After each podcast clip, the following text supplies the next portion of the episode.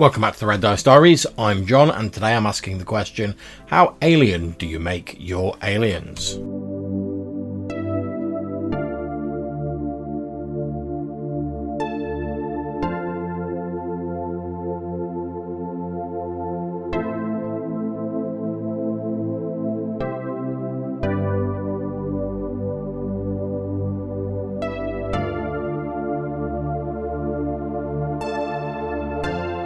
Okay, so I've been watching a lot of Babylon 5, which is one of my favourite sci fi shows recently, and it started me thinking about how aliens are portrayed in science fiction. Now, although I'm talking about aliens in this episode, it can also be applied to non human fantasy races. And it seems to me that there are two main types of aliens depicted commonly in science fiction, in books and TV shows, films, etc. The first is the mostly human alien that maybe looks a little different from us, but is by and large sort of recognisable as a human stand-in.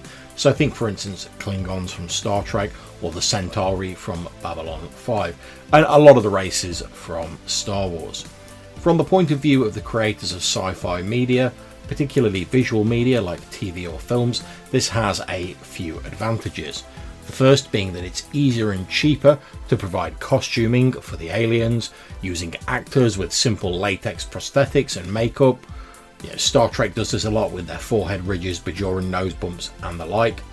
It's also easier for the audience to relate to aliens that are similar in some respects to ourselves. Such aliens will often embody a simplified view of some human viewpoints or an aspect or two of human society. For example, the Klingon warrior culture could be said to echo several cultures throughout Earth history. Likewise, the fascist Cardassian society of Star Trek Deep Space Nine, with its secret obsidian order and militaristic rule, is also ominously similar to a number of human societies. These alien species can be used to tell cautionary tales that might be a little bit too on the nose if it was just humans involved, but by having exaggerated alien versions of ourselves carry out the storylines, it distances it just a little bit while still allowing the central issue to be examined. Both Star Trek The Next Generation and Star Trek Deep Space Nine are notable for having a number of such stories, but most pre current time Star Trek has done it to some extent. Babylon 5 does a similar thing with the Centauri and the Narn, colonisers and the once enslaved people now becoming aggressors in their own right. And there are a number of other stories that lean into exaggerated versions of issues facing human society at the time in B5. In a more space opera style sci fi like Star Wars, most aliens and worlds can be loosely defined by one or two characteristics, allowing these aliens to be used for simple plots involving them. For example, Wookiees are big and strong and hairy, Twi'leks are cunning and sneaky, etc., etc. And it's a well-known trope in Star Wars. You know, each world you come across tends to be like, this is the desert world, this is the ocean world, this is the forest world, and it's done in a very simple manner because it's there to simply fill a particular niche in a story. It's not really there to be sort of examined in any great detail or any great depth. The second type of alien that we tend to see are those that are incredibly difficult to comprehend or that are very different from ourselves. And we can see that in the Prophets or wormhole aliens of Deep Space Nine, the Vorlons and Shadows from B5, and other ancient aliens from other sci fi shows. The advantage of this type of alien is that they feel considerably more, well, alien they unnerve us and frighten us because we don't understand them. Their actions seem to work to some incomprehensible, at least to us, design, and we cannot identify with them. This is a blessing and a curse to some degree, since it makes such creatures eminently useful as major threats or as plot devices.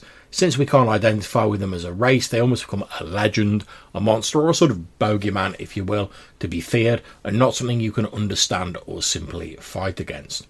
However, the inability to identify with such creatures can make them difficult to write with any degree of consistency, since, in order to be perceived as an intelligent race, they can't just seem to be acting randomly, or, if they seem to be, an underlying mythology must be adhered to or possibly revealed later on. But by the same token, if their methodology or aims are too simple and easy to identify, then they cease being a shadowy threat of unknowable proportion and they become just another bad guy who looks a little bit strange. But if these more alien creatures are so difficult to write, and big sci fi producers and writers have struggled with this, mostly just shying away from it and using more human like aliens, how can the poor beleaguered GM be expected to do any better? Well, not to pour water on the fire even more, but the GM has an additional challenge. Whilst a novelist or a scriptwriter can detail everything and control how all the players and their drama behave, the GM cannot and should not try to do this. After all, the player characters in the game are guided by the players and have their own agency and ability to make decisions. So, does this just mean we should not worry about it and stick to just having humans with pointy ears and call it a day? Well, not necessarily. There are a few different ways I think that you can create more alien feeling races in your games without them becoming too unmanageable. The first is make the race look different. And this is the easiest thing you can do. Don't make the race basically humanoid with a few odd features. Make them a sentient gas cloud, a gestalt hive mind swarm of small creatures, a sentient blob of goo. Whatever you need to do, just something different from the basic humanoid frame. Doing this automatically distances them from humanity and makes them less easy to identify with as you're doing this and you're detailing out the description of your species, if they're non human, it will also get you thinking about other ways in which their society might be different. For example, how do our sentient blobs of goo use tools? And if they don't, how do they develop intelligence? How do they reproduce, etc.? All sort of questions that you don't have to answer directly at the start, but that you should probably mulling over in the back of your mind. Point two give them a goal that is different to the ones that we might expect. Now, we're all familiar with the standard resources and goals that human like races tend to pursue you know, money, power, land, etc., etc. Give your more alien race a different goal. Perhaps they're attempting to dry up all the seas on your world. Maybe they're attempting to devour all of a particular type of metal. You don't need to come up with a precise reason behind this goal at first, although as time passes, you should probably firm up why they're doing whatever it is they're doing so you can portray them and their actions consistently. But at the start, just having a strange goal should be enough for your campaign. It's also attempting an interesting puzzle that should hopefully get the PCs thinking along the lines of, well, why why is this strange goo race trying to dry up all the seas? You know, what's their issue with it? Three, the goal of the aliens must affect the PCs or the campaign world in some way.